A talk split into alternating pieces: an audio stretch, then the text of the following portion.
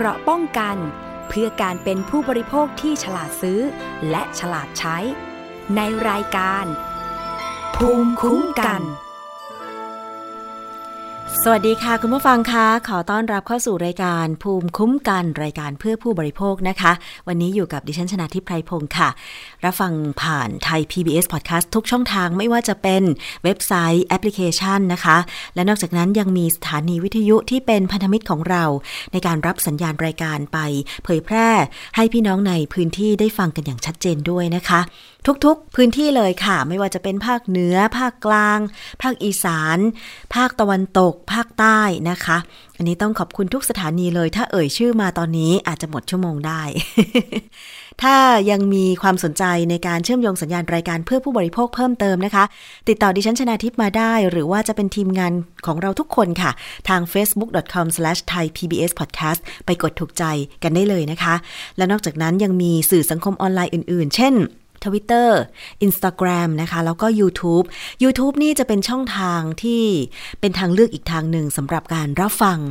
รายการอย่างเช่น รายการหนังสือเสียง รายการอื่น ๆ ที่สามารถฟังได้ตลอดเวลานะคะ กดติดตาม Subscribe ช่อง YouTube ไทย PBS Podcast กันได้ค่ะ วันนี้นะคะ ประเด็นที่เราจะมาติดตามกันน่าสนใจมาก ๆ ค่ะ คุณผู้ฟัง เวลาที่ เราจะทำอาหารทำกับข้าวเนี่ยนะคะ เราก็ต้องใช้เครื่องปรุงอย่างเช่นน้ำปลากะปิซอสนะคะ น้ำมัน แต่ว่าถ้าสินค้าเหล่านี้เนี่ยเป็นสินค้าปลอม ปลอมแบบที่ใส่สารอันตราย คุณผู้ฟังจะเกิดอะไรขึ้น บางคนก็บอกว่ากระเพาะทะลุสิครับ ใช่ค่ะถ้าเป็นน้ำปลาปลอม น้ำส้มสายชูปลอมแล้วใส่ สารที่มันเป็น สารอันตรายนะคะเป็นกรดอันตราย กรดน้ำส้มกรดอะไรอย่างเงี้ยนอกจากกินเข้าไปแล้วท้องเสียนะคะ มันจะไปสะสมในร่างกาย แล้วอาจจะส่งผลในภายภาคหน้าได้ เพราะฉะนั้นนี่คือสินค้าที่ไม่ปลอดภัยนะคะ คุณผู้ฟัง ล่าสุดนี้ค่ะทางสำนักงานคณะกรรมการอาหารและยา ร่วมกับตำรวจกองบังคับการปราบปรามการกระทำความผิด เกี่ยวกับการคุ้มครองผู้บริโภค หรือชื่อย่อก็คือ บกปคบนะคะ ได้สนที่กำลังกันไปตรวจค้นโรงงาน ผลิตอาหารที่ไม่ได้คุณภาพ หรือผลิตโดยไม่ได้รับอนุญาตจากออยและที่สำคัญคือเมื่อไปตรวจสอบแล้วเนี่ยนะคะ เป็นสินค้าอันตราย จากการตรวจค้นเบื้องต้นเนี่ยลักลอบใส่สารอันตรายคือผลิตแบบ ไม่ถูกสุขลักษณะหนึ่งแล้วสองก็คือ การผลิตนั้นเนี่ยไม่ได้มาตรฐาน มีการผสม กรดหรือว่าสารอันตรายเข้าไปด้วยนะคะ สิ่งที่ออยและตำรวจบกปคบไปจับกลุ่ม นั่นก็คือ ผลิตภัณฑ์น้ำมันปลอมนะคะ น้ำมันปาล์มปลอม น้ำปลาปลอม น้ำกระเทียมดองปลอมนะคะ ซึ่งเดี๋ยวจะมาพูดคุยรายละเอียดกันค่ะว่า ที่มันปลอมมันปลอมยังไงนะคะ แล้วจะมีอันตรายกับสุขภาพของผู้บริโภคอย่างไรค่ะเมื่อวันที่ 21 มิถุนายนนะคะตำรวจบกปคบร่วมกับออยค่ะ ได้ร่วมกันถแถลงข่าวกรณี การไปจับกลุ่ม โรงงานผลิตสินค้าไม่ได้คุณภาพมาตรฐาน และเป็นสินค้าปลอมนะคะ ผลิตอาหารโดยไม่ได้รับอนุญาตค่ะ ซึ่งจากการได้รับเรื่องร้องเรียนนะคะ จากประชาชนว่ามีสินค้าที่ต้องสงสัย ว่าผลิตไม่มีคุณภาพ แล้วก็อาจจะเป็นสินค้าที่มีอันตราย เพราะ มีการนำไปขายตามตลาดนัดในราคาที่ถูกมากนะคะ ทางตำรวจบกปคบและอยค่ะ จึงได้เข้าไปดำเนินการตรวจสอบ หาสถานที่ผลิตและจำหน่ายผลิตภัณฑ์อาหารที่ไม่ได้คุณภาพ หรือผลิตโดยไม่ได้รับอนุญาตจากออยขายให้กับประชาชนทั่วไปตามท้องตลาด ซึ่งหากบริโภคแล้วเนี่ยอาจจะเกิดอันตรายต่อร่างกายได้นะคะ สินค้าที่ไปตรวจค้นและจับกลุ่มก็คือ น้ำมันปาล์มยี่ห้อหยดทิพย์ น้ำปลายี่ห้อครัวไทย น้ำกระเทียมดองยี่ห้อโอเคค่ะ ซึ่งมีวางขายตามตลาดนัด มีลักษณะไม่ได้คุณภาพนะคะตำรวจบกปคบนะคะ จึงได้ประสานกับเจ้าหน้าที่ของสำนักงานคณะกรรมการอาหารและยาเข้าไป ตรวจสอบเลขสาระบบอาหารและสถานที่ผลิต พบว่าเป็นผลิตภัณฑ์น้ำปลาที่ลักลอบผลิตโดยไม่ได้รับอนุญาตค่ะ หลังจากนั้นจึงได้สนที่กำลังกันนะคะนำหมายค้น ของสารแขวงชนบุรี เข้าตรวจค้นบ้านพักในพื้นที่หมู่ที่ 5 ตำบลห้วยกะปิ อำเภอเมืองจังหวัดชนบุรีค่ะ พบว่าภายในบ้านใช้เป็นสถานที่ผลิต อาหารประเภทน้ำปลา น้ำมันปาล์ม และน้ำกระเทียมดองนะคะการตรวจสอบพบว่าสถานที่ดังกล่าวเนี่ยไม่ได้ขออนุญาตเป็นสถานที่ผลิตอาหาร และการตรวจค้นยังพบ น้ำมันปาล์มโอเลอิน ยี่ห้อหยดทิพย์900 ถุง น้ำกระเทียมดองยี่ห้อโอเค 800 ขวด พร้อมทั้งขวดพลาสติกสำหรับบรรจุ 20,000 ขวด และเครื่องจักรที่ใช้สำหรับผลิตอาหาร ซึ่งเจ้าของบ้านรับสารภาพว่า ได้ลักลอบผลิตน้ำปลา น้ำส้มสายชู และน้ำกระเทียมดอง โดยไม่ได้รับอนุญาตจริง โดยจะจำหน่ายให้กับพ่อค้าเพื่อนำไปขายตามตลาดนัดในราคาถูกนะคะ จากนั้นเจ้าหน้าที่ตำรวจก็ได้ขยายผลไปตรวจค้นน้ำปลาจำนวน 360 ขวด น้ำส้มสายชู 180 ขวด ยี่ห้อครัวไทย จากร้านขายของชำในอำเภอศรีราชาจังหวัดชนบุรีค่ะ ซึ่งเรื่องนี้นะคะเราจะไปติดตามรายละเอียดค่ะ การจับกลุ่มครั้งนี้จากพลตำรวจรีนัทศักดิ์ชาวนาสายผู้บังคับการตำรวจบกปคบค่ะ ความร่วมมือนะครับระหว่างสำนักงานตำรวจแห่งชาติ และสำนักงานคณะกรรมการอาหารและยา อีกครั้งหนึ่งในรอบหลาย ๆ ครั้งที่ผ่านมานะครับในการดำเนินการเพื่อคุ้มครอง นะครับ พี่น้องประชาชนจากอาหารนะครับ หรือว่าเครื่องปรุงรสที่สามารถจับกลุ่มได้ในครั้งนี้นะครับ จากการสืบทราบนะครับของทางผู้กับสี่ปคบนะครับ และก็ร่วมกับทางออยดำเนินการสืบสวน แหล่งผลิตน้ำปลานะครับ น้ำกระเทียมดองนะครับ แล้วก็น้ำมันปาล์มตรวจค้นและจับกลุ่ม ยึดของกลางได้เป็นจำนวนมากในวันนี้นะครับ รายละเอียดที่สำคัญก็จะมีน้ำน้ำปลายี่ห้อหยดทิพย์นะครับ น้ำกระเทียมดอง ยี่ห้อโอเคนะครับ แล้วก็ขวดพลาสติกที่ใช้บรรจุผลิตภัณฑ์อีกประมาณ 20,000 ขวด เบื้องต้นก็แจ้งเป็นความผิดตามพรบอาหารนะครับ พศ 2522 ฐานผลิต พื่อจำหน่ายอาหารปลอม ซึ่งเป็นอาหารที่มีฉลากเพื่อลวงหรือพยายามลวง ผู้ซื้อให้เข้าใจผิดในเรื่องคุณภาพปริมาณประโยชน์ หรือลักษณะพิเศษอย่างอื่นนะครับ มีโทษจำคุก 6 เดือนถึง 10 ปี และปรับตั้งแต่ 5,000 ถึง 1 0 0 0 0แบาทนะครับ แล้วก็ฐานผลิตอาหารที่แสดงฉลากไม่ถูกต้องเบียดโทษปรับไม่เกิน 30,000 บาท ค่ะนั่นคือรายละเอียดการจับกลุ่มนะคะ การตรวจค้นโรงงานผลิตสินค้าปลอมในครั้งนี้ จากพลตำรวจตรีนัทศักดิ์ชาวนาสายผู้บังคับการตำรวจบกปคบนะคะดำเนินคดีตามกฎหมายแบบนี้เนี่ยผู้ที่ลักลอบผลิตและจำหน่ายสินค้า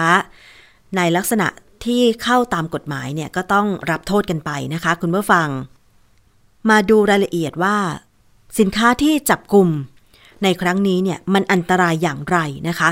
อย่างน้ำปลาปลอมเนี่ยปกติแล้วเวลาเราไปซื้อน้ำปลาจากห้างสรรพสินค้าหรือว่าร้านค้าเนี่ยเราก็ต้องอ่านฉลากใช่ไหมคะ ก็มักจะมีการระบุรายละเอียดเขาเรียกว่าส่วนผสมต่างๆ ของน้ำปลานะคะ ว่ามีเกลือเท่าไหร่หมักด้วยปลาอะไรนะคะ แล้วก็ใส่ส่วนผสมอะไรไปบ้าง ซึ่งลักษณะสีแล้วก็กลิ่นของน้ำปลาเนี่ย เราก็จะคุ้นเคยกันดีนะคะ จะมีสีน้ำตาลเข้มๆใช่ไหมคะ ใสแล้วก็สีไม่ผิดธรรมชาตินะคะคุณผู้ฟัง หรือแม้แต่จะเป็นน้ำกระเทียมดอง ส่วนมากเนี่ย ถ้าเราจะซื้อเราก็มักจะซื้อกระเทียมดองที่อยู่ในขวดแก้ว ใช่ไหมคะ อย่างดิฉันเวลาไปเลือกซื้อเนี่ย ก็มักจะมีตัวกระเทียมและน้ำกระเทียม ลักษณะใสสีไม่น้ำตาลจัด อย่างนี้เป็นต้นนะคะ หรือแม้แต่น้ำมันเนี่ยส่วนมากเราก็เลือกซื้อน้ำมัน ในบรรจุขวดพลาสติกใช่ไหมคะ แต่สินค้าที่เขาไปจับกลุ่มเนี่ยมีการแบ่งน้ำมันใส่ถุงพลาสติก แล้วก็มัดมัดมัดเป็นถุงถุงวางขายในราคาถูก อันนี้คือข้อสังเกตอย่างหนึ่งเหมือนกัน แต่ว่ารายละเอียดการจับกลุ่มแล้วก็ตัวสินค้าเนี่ยว่าจะมีอันตรายอะไรอย่างไรบ้างนะคะ เราจะไปฟัง จากเภสัชกรหญิงสุภัทราบุญเสริม รองเลขาธิการคณะกรรมการอาหารและยาหรืออยค่ะ ก็จับกลุ่มสินค้าซึ่งเป็นสินค้าที่เกี่ยวข้องกับการใช้ชีวิตประจำวันของประชาชนนะคะ ทุกวันเราก็ใช้น้ำปลา ใช้น้ำส้ม ใช้น้ำมัน แล้วก็บางครั้งก็ใช้น้ำกระเทียมดอง ที่เราจับในครั้งนี้เนี่ยเป็นของเถื่อนหมดเลยนะคะ เป็นของปลอมหมดเลย อย่างน้ำปลาเนี่ยปกติน้ำปลาต้องต้องหมักจากปลาถูกไหมคะแล้วก็ เกลือ แต่อันนี้เนี่ยเป็นการปลอมก็คือเอาเลขของผลิตภัณฑ์มะขามคลุกมาใส่นะคะแล้วก็ตัวน้ำปลาเองเนี่ยไม่ผลิตจากน้ำปลานะคะ เอาเกลือผสมกับน้ำแล้วก็แต่งกลิ่น กลิ่นน้ำปลาแล้วก็แต่งสีให้มีลักษณะคล้ายน้ำปลาคือปลอมหมดเลย ปลอมทั้งตัวผลิตภัณฑ์ปลอมทั้งสถานที่ผลิตปลอมทั้งเลขออยส่วนน้ำส้มสายชู น้ำส้มสายชูเนี่ยก็เช่นเดียวกันนะคะ ก็เอากรดอะซิติกผสมน้ำนะคะ แล้วก็เอาเลขของผลิตภัณฑ์อื่นเนี่ยมาสวมนะคะปลอมฉลากปลอมเลขหมดเลยนะคะ ส่วนน้ำกระเทียมดองจะเห็นว่ามีสีจัดจ้านไม่เหมือนน้ำกระเทียมดองทั่วไป อันนี้เนี่ยก็เอากรดอะซิติกแอซิดนะคะ ผสมกับน้ำผสมกับ น้ำตาลแล้วก็แต่งสีแต่งกลิ่นลวงให้ผู้บริโภคเข้าใจว่าเป็นน้ำกระเทียมดองจริง ๆ ส่วนน้ำมันปาล์มนะคะ ก็มีการแบ่งบรรจุนะคะ เอาเกรดที่ไม่ได้มาตรฐานมาบรรจุนะคะซึ่งอันนี้เนี่ยก็ขอเตือนประชาชนนะคะว่า กรณีที่ท่านพบเห็นน้ำปลายี่ห้อที่ปรากฏอยู่นะคะ ตราครัวไทยมีเลขทะเบียนแบบนี้นะคะ อย่าซื้อเด็กขาดนั่นแสดงว่าเป็นน้ำปลาปลอมนะคะ รวมทั้งน้ำส้มสายชู แล้วก็น้ำกระเทียมดองที่ปรากฏยี่ห้อที่เราตรวจจับในครั้งนี้ คือในในเบื้องต้นเนี่ยนะคะ ก็คงต้องตรวจวิเคราะห์นะคะ ก็คือหนึ่งเนี่ยการผลิตไม่ถูกสุขลักษณะแน่นอนนะคะเพราะนั้นอาจจะเจอเชื้อเจออะไรต่างๆนะคะ ที่กินเข้าไปแล้วอาจจะท้องเสีย ส่วนการใส่สารต่างๆเนี่ยที่อาจจะเป็นอันตรายแล้วคงต้องดูพวกใส่สารกันเสียนะคะ หรือใส่สารอื่นๆเดี๋ยวคงต้องส่งตรวจวิเคราะห์ค่ะ นั่นคือรายละเอียดนะคะของสินค้าที่จับกลุ่มที่โรงงานจังหวัดชนบุรีในครั้งนี้นะคะ จะสังเกตว่าจากที่เภสัชกรหญิงสุภัทราบุญเสริมรองเลขาธิการออยให้รายละเอียดไว้เนี่ยวิธีการสังเกตนั่นก็คือถ้าเป็นผลิตภัณฑ์สินค้าปลอม ไม่ว่าจะเป็นน้ำปลา น้ำกระเทียมดอง น้ำส้มสายชูเนี่ยนะคะ มักจะมีสีกลิ่นผิดไปจากปกติที่ ผลิตมาจากของจริงนะคะอย่างเช่น ถ้าเป็นปลาหมักกับเกลือนะคะน้ำปลาที่ต้องใช้เวลาหมักเป็นปีๆเนี่ยลักษณะมันจะไม่ใช่สีที่เข้มผิดปกติ ซึ่งอันเนี้ยเราก็ดูด้วยตาเปล่าเห็นใช่ไหมคะ วิธีการสังเกตก็คือราคาจะไม่ถูกมาก เพราะสินค้าที่ผลิตได้มาตรฐานมีคุณภาพทุกอย่างมักจะมีต้นทุนที่สูง ใช่ไหมคะ เพราะฉะนั้นเนี่ย ลองไปเทียบราคาน้ำปลา น้ำมันปาล์มในท้องตลาด ตอนนี้เนี่ยนะคะ น้ำปลา ถ้าเป็นยี่ห้อที่ขายกันอยู่ แล้วก็ได้รับความนิยมเนี่ย ขวดหนึ่งนะคะ มันก็จะบรรจุแบบว่ามีขนาดที่แน่นอนใช่ไหมคะ ราคาจะไม่ถูกมาก เออ ถ้าถูกมากๆ แล้วก็อ่านฉลากแล้วไม่มีรายละเอียดอะไรเลย หรือมีก็เป็นฉลากปลอมอย่างเงี้ย อันเนี้ย อย่าไปซื้อเลย ไม่เช่นนั้นจะได้ของที่ไม่ดี กินแล้วอาจจะได้รับอันตรายก็เป็นได้ใช่ไหมคะ เพราะฉะนั้นเรามาฟังคำเตือน วิธีการสังเกตของปลอม แล้วก็วิธีการที่เวลาเราไปเจอเจอสินค้าที่ดูแล้ว เหมือนจะไม่ได้คุณภาพมาตรฐาน กินแล้วอาจจะเป็นอันตรายหรือเปล่านะคะวิธีการร้องเรียนเป็นอย่างไร ไปฟังจากเภสัชกรหญิงสุภัทรารองเลขาธิการออยอีกครั้งค่ะ ลักษณะการขายนะคะ สินค้านี้เนี่ย จะขายราคาถูก ขายตามรถเล่กับตลาดนัดนะคะขายไปตามชนบทห่างไกลในราคาถูกๆเลยนะคะซึ่งอันนี้เนี่ยก็คงต้องฝากนะคะสื่อมวลชนนะคะแพร่กระจายข่าวไปว่า พี่น้องประชาชนที่อยู่ต่างจังหวัดนะคะอย่าซื้อสินค้านะคะที่ไม่มีแหล่งที่มาที่ไปที่ชัดเจนนะคะราคาถูกผิดปกติอย่าซื้อนะคะแล้วก็ยี่ห้อที่เราจับในวันนี้อย่าซื้อเด็ดขาด เพราะว่ากระบวนการผลิตเนี่ยก็ไม่ได้มาตรฐานเช่นเดียวกัน เพราะว่าการผลิตอาหารเนี่ยคะที่บรรจุในขวดเนี่ยออยเราจะตรวจสอบด้วยว่าสถานที่ผลิตเนี่ยถูกสุขลักษณะตามที่เราแจ้งไว้หรือเปล่า หรือบังคับไว้หรือเปล่านะคะเพราะฉะนั้น ในเรื่องของการตรวจสอบในครั้งนี้เนี่ยเราก็ได้รับการแจ้งบอกแสจากประชาชนนะคะ นั่นก็คือการทำงานที่เข้มแข็งของบกปคบแล้วก็ออยเราเอง เพราะฉะนั้นท่านใดที่พบนะคะแหล่งผลิตที่ผิดกฎหมาย สงสัยว่าจะผิดกฎหมาย สามารถแจ้งได้ที่ออย1556 นะคะ ทั้งสายด่วน แล้วก็ทางเว็บไซต์นะคะ ทาง Facebook ทาง Twitter ทางไลน์ซึ่งเรามีช่องทางนะคะให้ติดต่ออยู่ค่ะ ค่ะ นั่นก็เป็นวิธีการสังเกตนะคะสินค้าโดยเฉพาะสินค้าที่ใช้ในชีวิตประจำวัน เป็นพวกเครื่องปรุงรสอาหารต่างๆ เนี่ยอย่าไปซื้อนะคะคุณผู้ฟัง ยี่ห้อที่จับกลุ่มค่ะ ก็คือ น้ำมันปาล์มโอเลอิน ยี่ห้อหยดทิพย์น้ำกระเทียมดองยี่ห้อโอเคนะคะ แล้วก็น้ำปลาปลอม ยี่ห้อครัวไทย จำชื่อไว้พบเห็นที่ไหนอย่าไปซื้อนะคะ เพราะว่าออยและตำรวจบกปคบเข้าไปตรวจค้นโรงงานแล้ว ดิฉันเห็นภาพ เข้าไปตรวจค้นโรงงานนะคะคุณผู้ฟัง คือแม้แต่วิธีการแบ่งบรรจุเนี่ยก็จะมีเครื่องเหมือนออสายยาง แบ่งบรรจุเป็นหัวหัวนะคะ แต่ว่าขวดพลาสติกที่เขาใช้บรรจุภัณฑ์เนี่ยนะคะใช้เป็นสิ่งของบรรจุเนี่ย เขาวางกับพื้นคุณผู้ฟัง แค่นี้ก็ไม่ถูกสุขลักษณะแล้วนะคะ ถึงแม้ว่าจะมีเหมือนเครื่องจักรมีสายพานลำเลียงสินค้านะ แต่ว่าเขาเอาวางกับพื้นน่ะ คุณผู้ฟัง ดูแล้วแบบโอ้โหสายยางที่เอาไว้แบ่งบรรจุตามหัวก๊อกต่างๆโอ้โหเหมือนมีตะไคร่น้ำเหมือนสี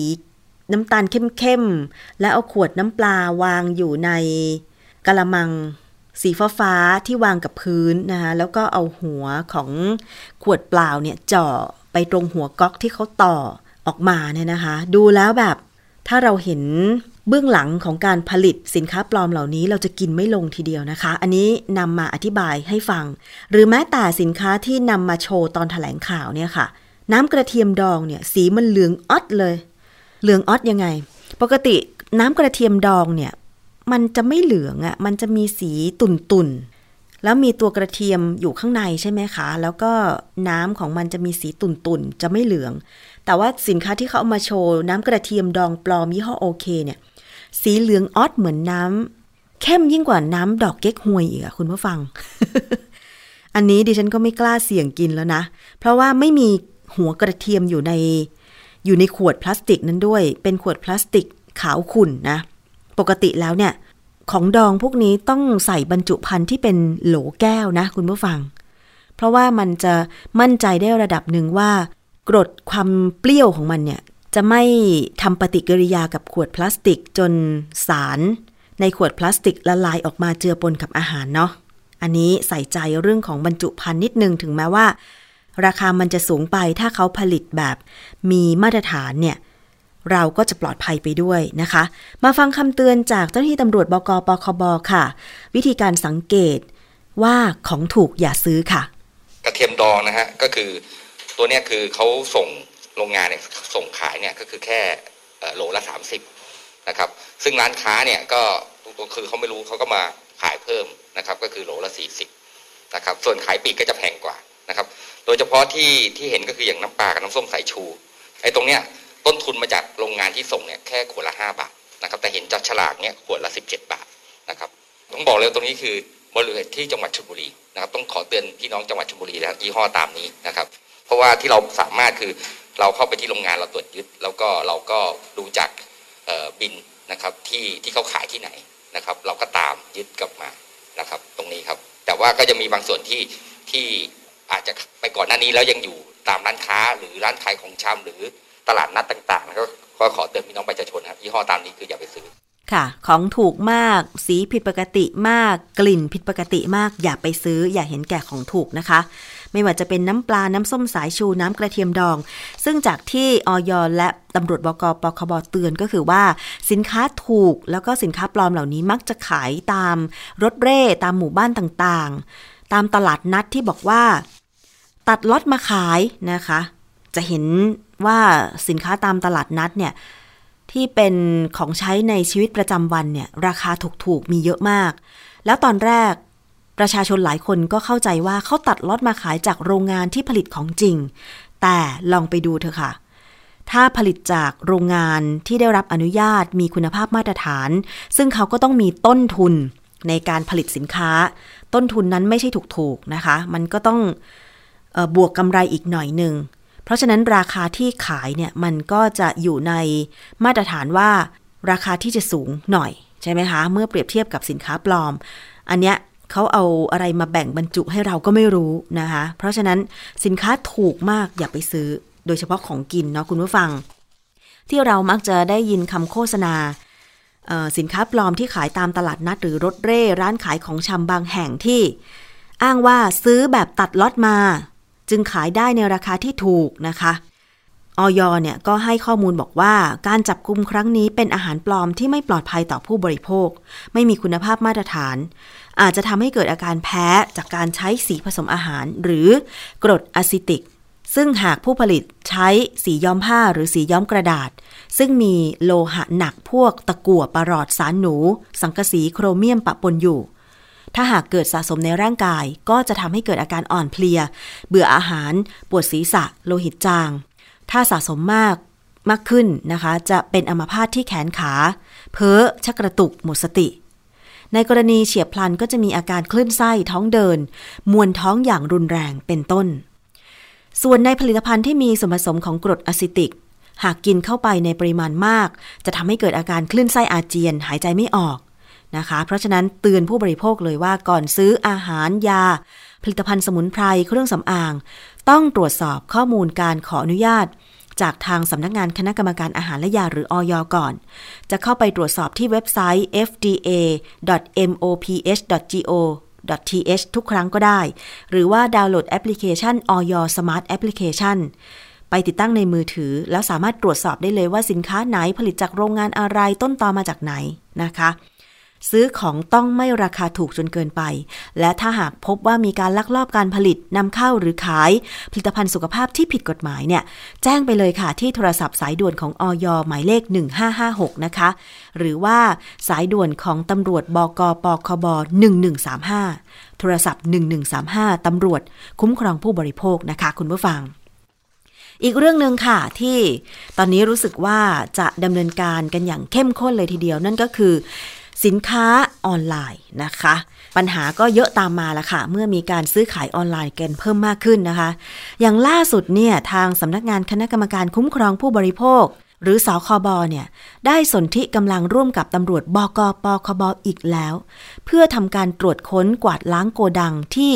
ขายสินค้าออนไลน์ และได้รับเรื่องร้องเรียนจากผู้บริโภคว่า ซื้อสินค้าดังกล่าวแล้วไม่สามารถใช้สินค้าได้นะคะ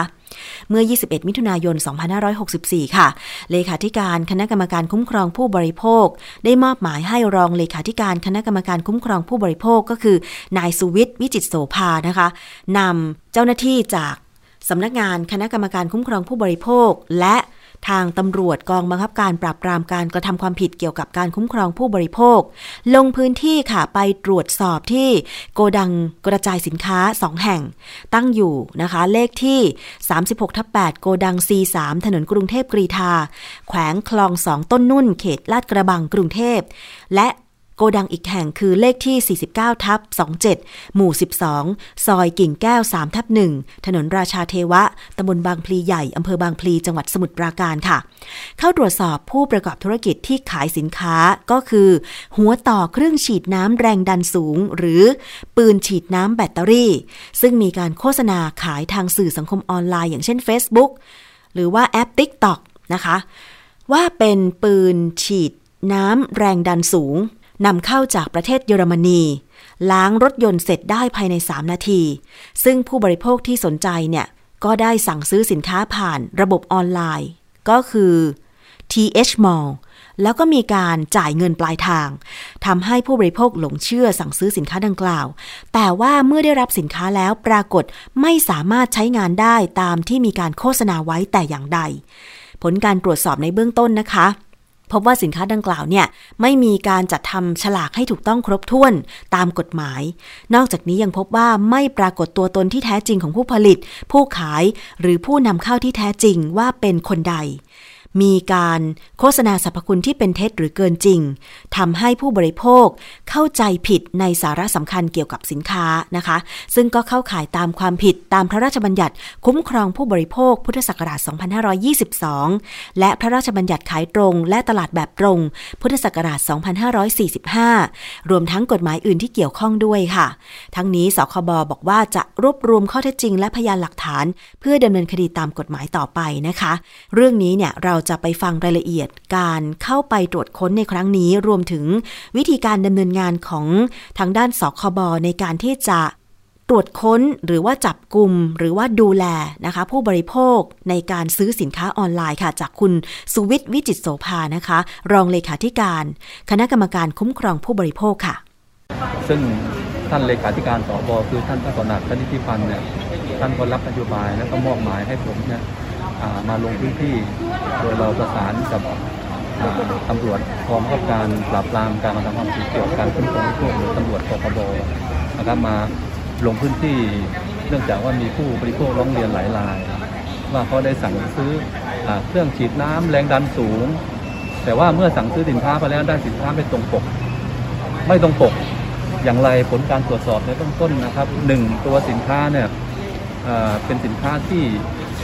ที่ไม่ได้แสดงฉลากให้ถูกต้องครบถ้วนตามประกาศของสกบนะครับสองอมีการมีการขายสินค้าผ่านออนไลน์นะครับ ซึ่งถือว่าเป็นธุรกิจตลาดแบบตรงที่จะต้องจดทะเบียน เป็นธุรกิจตลาดแบบตรงกับสคบนะครับ แต่ยังไม่ปรากฏข้อเท็จจริงว่าได้มีการจดทะเบียนตามกฎหมายนะครับ ประการถัดมาเนี่ย ในเรื่องของความไม่ชัดเจนในการจ่าหน้าซอง ทั้งผู้โดยเฉพาะหน้าซองของผู้ส่งเนี่ยซึ่งมันจะต้องระบุตัวตนของบริษัท หรือบุคคลที่เป็นผู้ขายที่ชัดเจนนะครับ เราเข้ามาตามที่อยู่ที่จ่าหน้าซอง ซึ่งจะมีการคืนสินค้ามาสู่ในจุดนี้ที่ผู้บริโภคเขาเขาไม่พอใจสินค้า หรือไม่ประสงค์จะรับสินค้าก็มาที่นี่ ปรากฏว่าระบุเป็นชื่อ สุพรรษาสีเมือง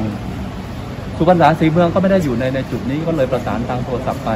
ปรากฏว่าเราก็ไม่ได้ข้อมูลข้อเท็จจริงใด ๆ เลยว่าเขาสินค้าตัวนี้เกี่ยวข้องกับใครบ้าง แต่ที่สำคัญคือสินค้านี้มีการส่งโดยเคอรี่นะครับโดยเคอรี่แล้วก็มีตัวสินค้า packaging ที่คืนมาก็มีของของเฟชด้วยนะครับ เพราะงั้นทางสคบเนี่ย ก็จะอสอบสวนข้อเท็จจริง รวบรวมข้อเท็จจริงต่อว่าใครเกี่ยวข้องกับตัวสินค้าเครื่องฉีดน้ำแรงดันสูงบ้างนะครับ แล้วถ้าหากว่าพบว่ามีการกระทำความผิดตามกฎหมายที่เกี่ยวข้องเราก็จะดำเนินการตามกฎหมายต่อไป แบบนี้ต้องขยายผลยังไงต่อคะตั้งแต่พนักงานคนเช่าโกดังหรือว่ายันบริษัทขนส่งเลยอันนี้ก็คือผู้ที่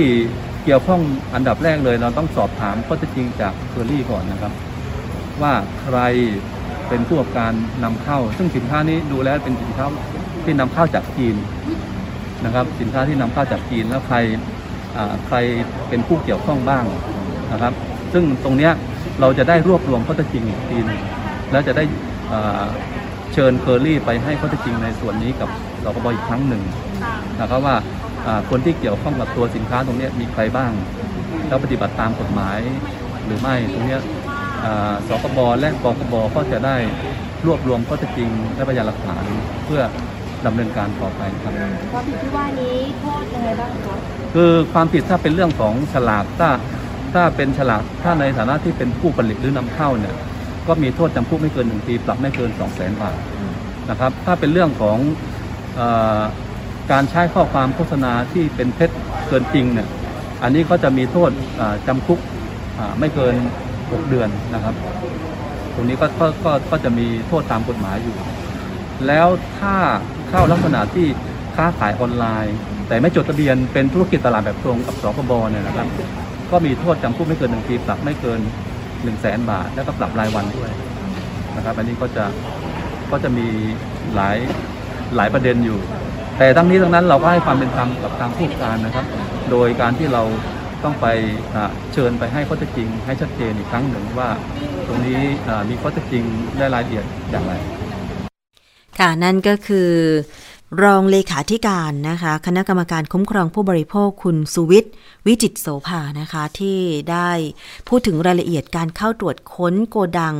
ส่งสินค้า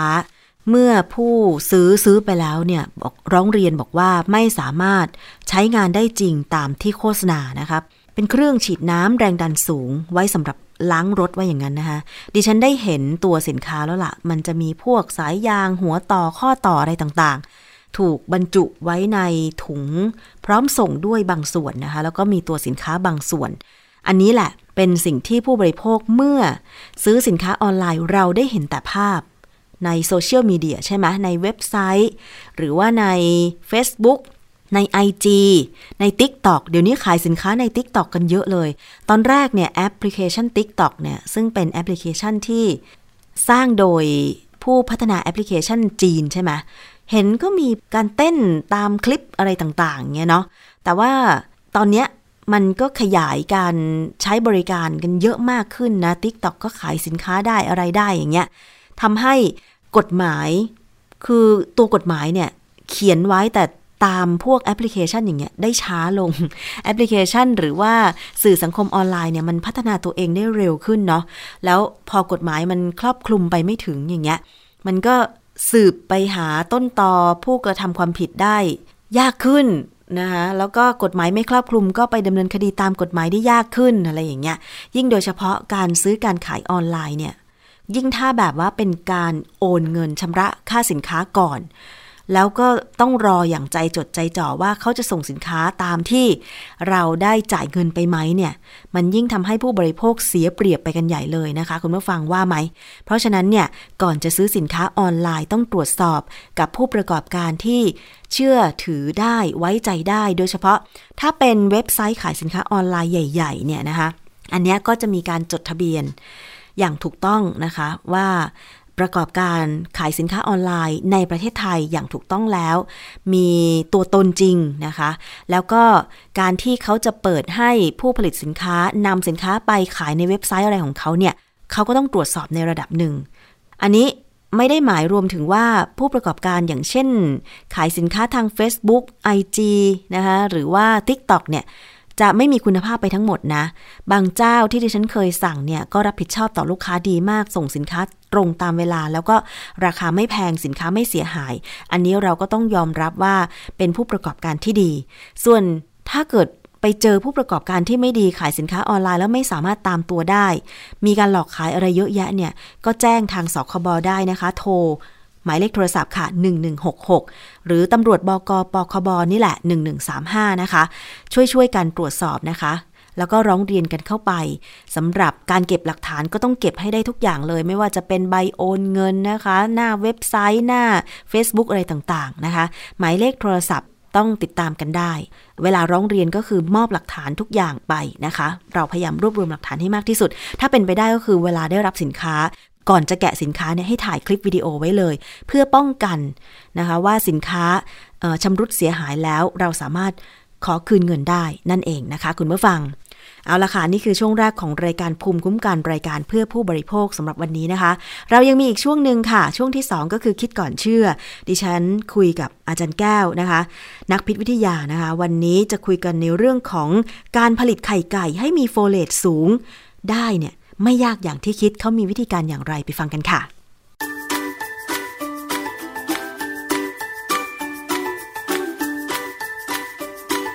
ช่วงคิดก่อนเชื่อ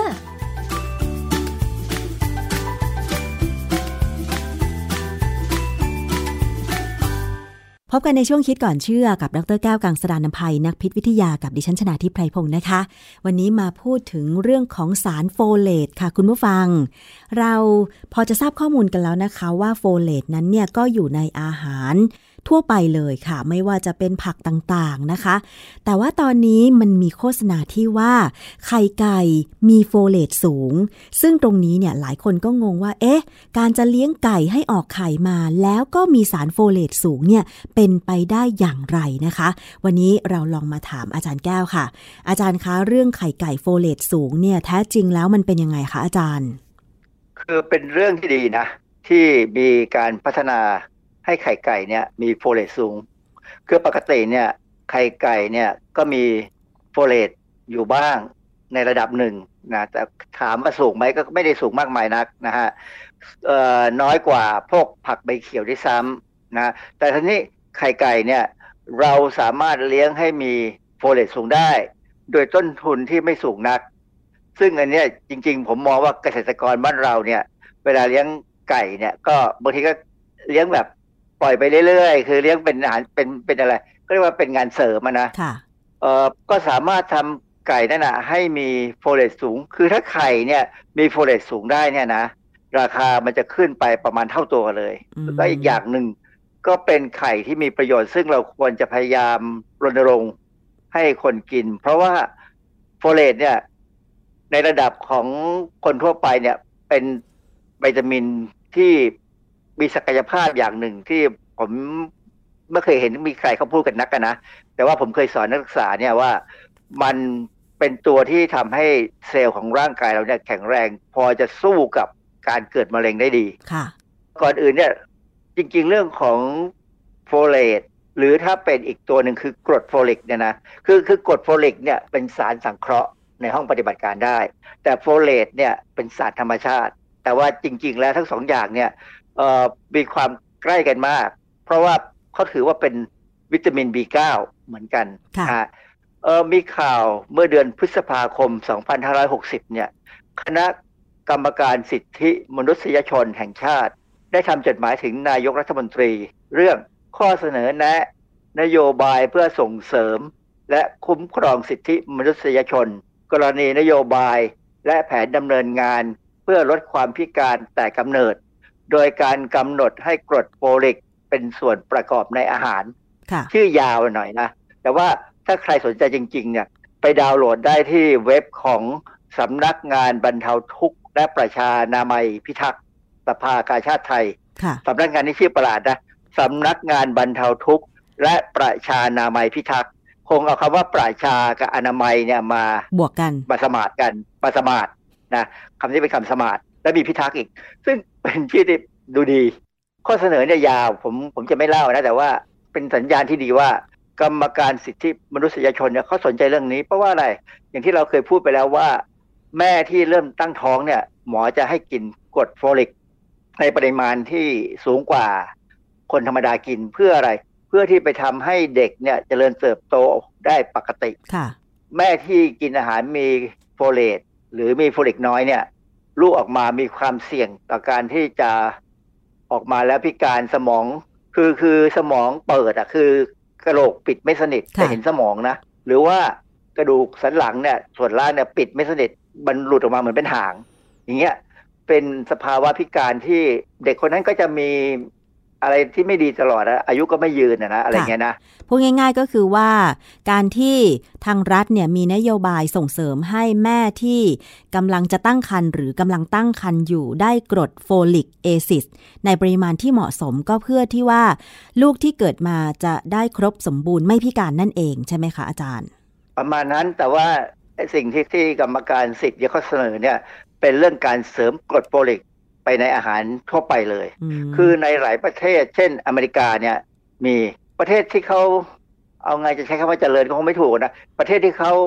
คิดถึงประชาชนอะเขาจะทำเรื่องนี้พอสมควรนะฮะที่จะต้องให้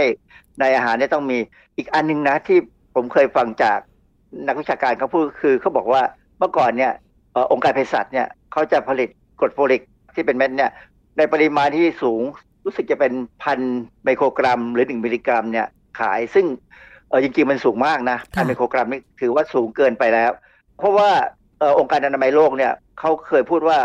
ผู้หญิงที่ตั้งท้องเนี่ยควรได้ประมาณ 400 ไมโครกรัม ดังนั้นเนี่ยพอวันที่1ธันวาคม 2563 เนี่ย ผมก็ไปดูเว็บขององค์การเภสัชเขาใบบทความเลยว่าองค์การเภสัชกรรมเนี่ยผลิตยาโฟลิกแอซิด 400 ไมโครกรัม ตามนโยบายสำหรับหญิงวัยเจริญพันธุ์ที่มีโอกาสตั้งครรภ์ เพื่อป้องกันเด็กพิการแต่กำเนิดค่ะเออแสดงว่าองค์การเภสัชก็ทำออกมาเสริม เพราะฉะนั้นใครก็ตามที่ตั้งท้องและไม่ได้ไปหาโรงพยาบาลฝากท้องอย่างตามระบบอะนะเพราะบางคนบางคนเขาไม่มีปัญญาจะไปโรงพยาบาลเพื่อฝากท้องนะก็อาจจะซื้อยาพวกนี้กินได้ ซึ่ง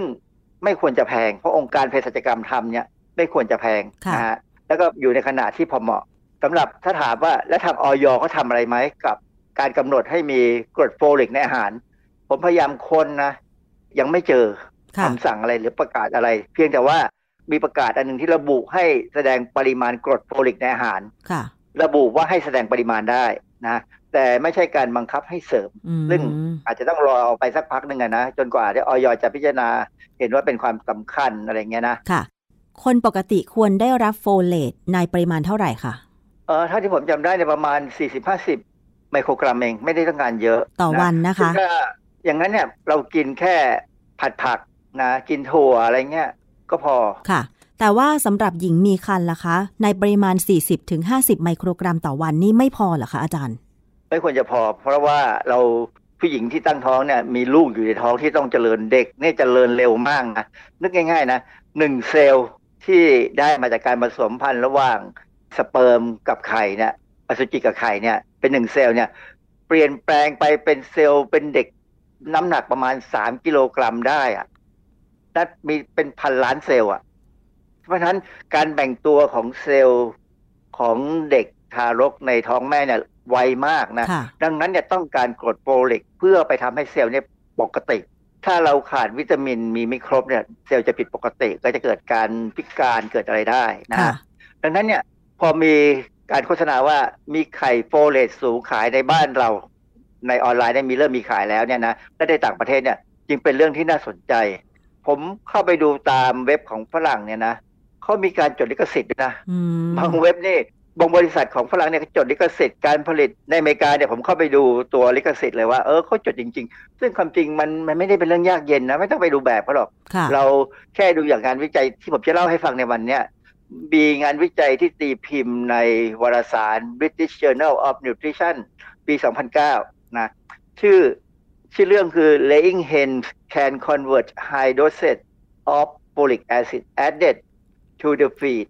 into natural folate in eggs providing a novel source of food folate คือแปลแปลชื่อเรื่องเนี่ยคือว่าไก่ไข่เนี่ย สามารถจะเปลี่ยนกรดโฟลิก ที่เสริมเข้าไปในอาหารไก่เนี่ย ให้กลายเป็น natural folate ใช่ไหมเปลี่ยนโฟลิกให้ไปเป็นโฟเลตในไข่เนี่ย ซึ่งทำให้เราได้แหล่งของโฟเลตที่ดีค่ะ อาจารย์เขาแสดงวิธีการวิจัยยังไงบ้างคะ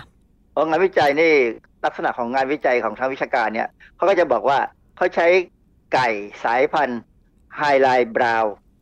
ไก่สายพันธุ์ Hy-Line Brown เนี่ยในบ้านเราก็มีขายนะ คือความจริงมันเป็นบริษัทใหญ่มากนะเวลาจะซื้อเนี่ยอาจจะต้องสั่งมาจากเมืองนอกแล้วก็ส่งมาบ้านเราเนี่ยนะเออเป็นไก่ที่พอเริ่มให้ไข่เนี่ยเขาจะให้ไข่ 467 ฟอง อย่างน้อย 467 ฟองใน 700 วัน อันนี้เป็นข้อมูลโฆษณาของเขาอะนะเออไก่ Hy-Line Hy-Line Brown ที่เขามาศึกษาเนี่ยอายุ 30 วัน ก็เริ่มเป็นคือพ้นจากความเป็นไก่กระทงแล้วล่ะเป็นไก่ที่เริ่มจะคือมีไข่แล้วนะ ก็จะเลี้ยงให้ได้รับแสงวันละ16ชั่วโมง แต่ว่าเขาเลี้ยงในในอาคารปิดนะ แสงนี่ก็เป็นแสงจากหลอดไฟล้วแต่ว่าคือความหมายคือไก่ต้องตื่น16ชั่วโมง แล้วก็นอน8ชั่วโมงนะก็ก็อุณหภูมิก็ยี่สามถึงยี่แปดองศาเซลเซียสซึ่งอันอันเนี้ยเป็นลักษณะของการเลี้ยงไก่ไข่ในบ้านเราเหมือนกันบ้านเราก็เลี้ยงแบบนี้นะฮะทุกส่วนใหญ่พวกฟาร์มใหญ่ๆเนี่ยก็ทำอย่างนี้เหมือนกันอันนี้ เขาก็เอาไก่มา 48 ตัว แบ่งเป็น 6 กลุ่ม กลุ่มละ 8 ตัว ให้อาหารต่างกันคือให้อาหารไก่ทั่วไป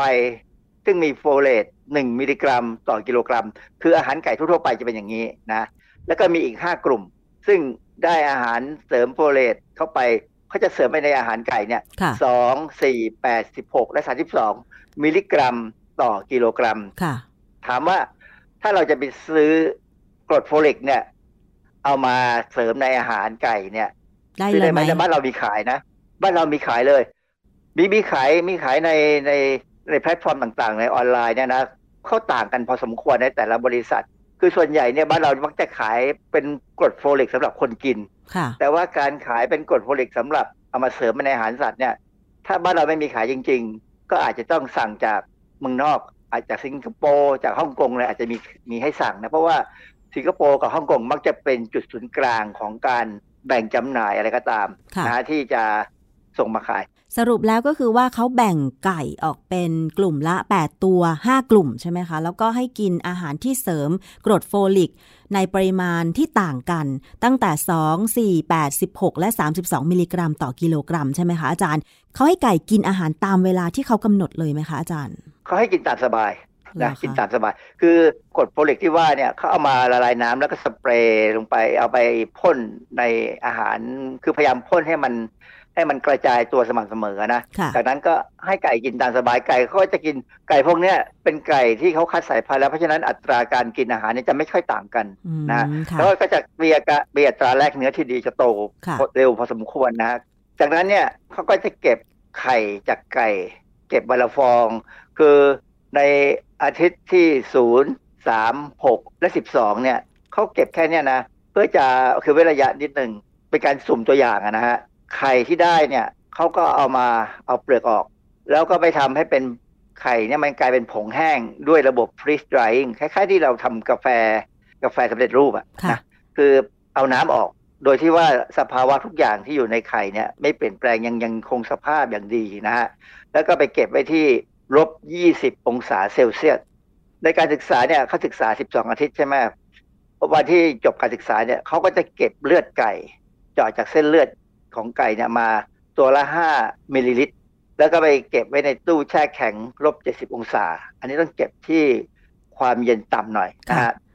พอได้เวลาเนี่ยเขาก็จะเอาผงไข่แห้ง หรือเอาเลือดไก่เนี่ยมาศึกษาหาปริมาณของกรดโฟลิก หรือโฟเลตอะไรก็ตามเนี่ยจริงๆมันเป็นโฟเลตแล้วล่ะนะฮะเพราะว่าไก่เนี่ยเขาจะเปลี่ยนกรดโฟลิกให้กลายเป็นโฟเลตค่ะวิธีการศึกษาเนี่ยใช้วิธีการทางจุลชีววิทยา ซึ่งเป็นวิธีการที่ผมเคยทำเมื่อสมัย เริ่มจบจากมหาวิทยาลัยใหม่ๆเนี่ยผมก็ไปเป็นนักวิจัยอยู่ที่ศูนย์วิจัยโรงพยาบาลรามาเนี่ยค่ะเราก็ศึกษาหาปริมาณกรดโฟลิกเนี่ยด้วยแบคทีเรีย ซึ่งวิธีการเนี่ยเป็นวิธีการที่ปัจจุบันนี้ก็ยังเป็นวิธีการมาตรฐาน คือถามว่ามีวิธีการอื่น เช่น HPLC หรือ GC อะไรไหม HPLC เนี่ยมีทำได้อยู่แล้ว แต่ค่ะแต่ว่าการใช้แบคทีเรียเนี่ยทำให้เราได้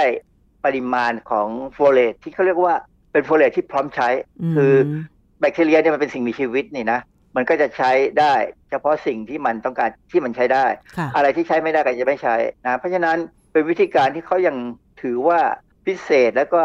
ให้ความจริงมากกว่าการวิเคราะห์ทางทางห้องปฏิบัติการด้วยเครื่องมือ ซึ่งเครื่องมือเนี่ยบางทีมันก็มี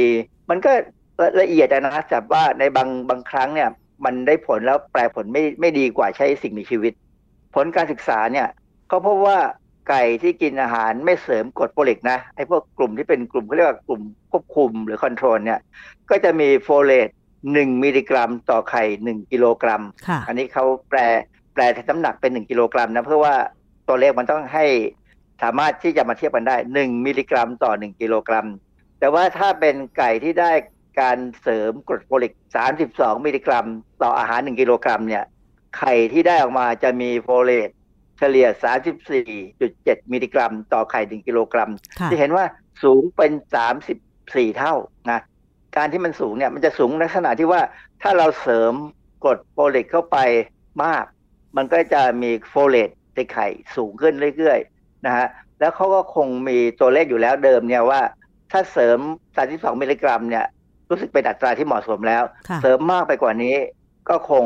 ไม่สูงไปกว่านี้แล้วค่ะหรืออาจจะสูงอีกนิดเดียวไม่คุ้ม ดังนั้นเนี่ยก็ง่าย ๆ ถ้าชาวบ้านเราเนี่ยอยากจะได้ไข่ไก่ ที่พูดได้ว่ามีโฟเลตสูง ก็หาซื้อกรดโฟลิกมาผสม ในอาหารไก่ในอัตราที่ของงานวิจัยนี้ก็บอกว่า 32 มิลลิกรัม ต่ออาหาร 1 กิโลกรัมเนี่ยให้กิน แต่ประเด็นปัญหาอันหนึ่งก็คือว่าถ้าจะเลี้ยงเป็นการขายแบบอุตสาหกรรม หรือว่าค่ะจะขายแบบต้องการโฆษณา จะต้องวิเคราะห์ปริมาณโฟเลตในไข่ว่ามีเท่าไหร่จริง ๆ ซึ่งผมเข้าใจว่ามีมหาวิทยาลัยหรือว่ามีหน่วยราชการบางแห่งเนี่ยสามารถวิเคราะห์ได้ค่ะนะฮะ คือว่าถ้าเกษตรกรจะเลี้ยงไก่แบบเป็นฟาร์ม แล้วก็ให้กรดโฟลิกในอาหารเพื่อเสริมให้ไข่ไก่มีโฟเลตที่สูงขึ้นเนี่ย ถ้าจะออกวางจำหน่ายก็ต้องหาหน่วยงานมาทำวิจัยว่า ไข่นั้นเนี่ยมีโฟเลตสูงจริงหรือไม่อย่างนี้ใช่ไหมอาจารย์ ต้องมีการวิเคราะห์ต้องมีระบบที่เป็นมาตรฐานนะว่าสามารถทำได้แบบนั้นจริง ๆ เพราะว่าไก่ไข่เนี่ยเลี้ยงไปถึงวันหนึ่งเขาต้องปลดระวางใช่ไหมซึ่งใช่เขาจะต้องรู้ว่า เลี้ยงได้กี่วันที่ไข่จะอยู่ในระดับเนี้ยที่ค่ะโฆษณาได้ เพราะว่าถ้าปริมาณโฟเลตในไข่ลดลง แล้วจะไปโฆษณาอย่างนั้นก็ถือว่าเป็นอาหารปลอม ซึ่งอาจจะมีความผิดทางกฎหมายนะอืมดังนั้นเนี่ยการจะเลี้ยงแบบเนี้ยก็จะต้องมีอาจจะต้องผูกตัวเองเนี่ยไว้กับหน่วยราชการที่วิเคราะห์เป็น ก็ส่งไข่ให้เขาวิเคราะห์เป็นครั้งคราวค่ะแล้วก็อาจจะได้ใบเรียกว่าอะไรใบใบรับประกาศรองนียบัตร เออใบรับรองว่ามีเท่าไหร่ ซึ่งทำให้เป็นระบบซะหน่อย ยอมเพิ่มเงินอีกนิดนึงเนี่ยนะก็จะมีไข่โฟเลตสูงมาขายได้ ซึ่งราคาก็ประมาณเท่าตัวเลยของ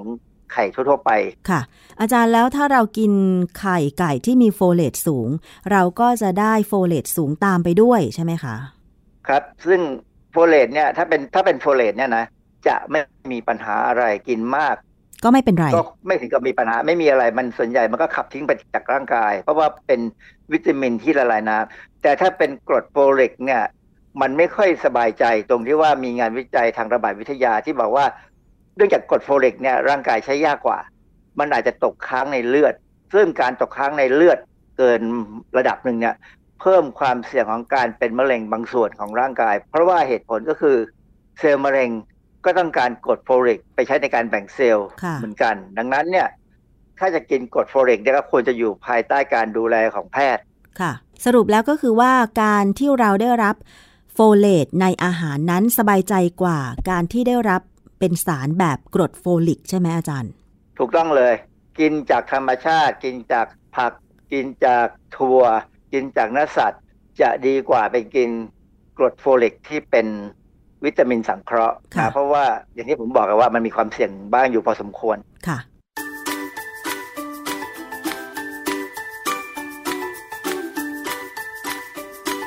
ช่วงคิดก่อนเชื่อ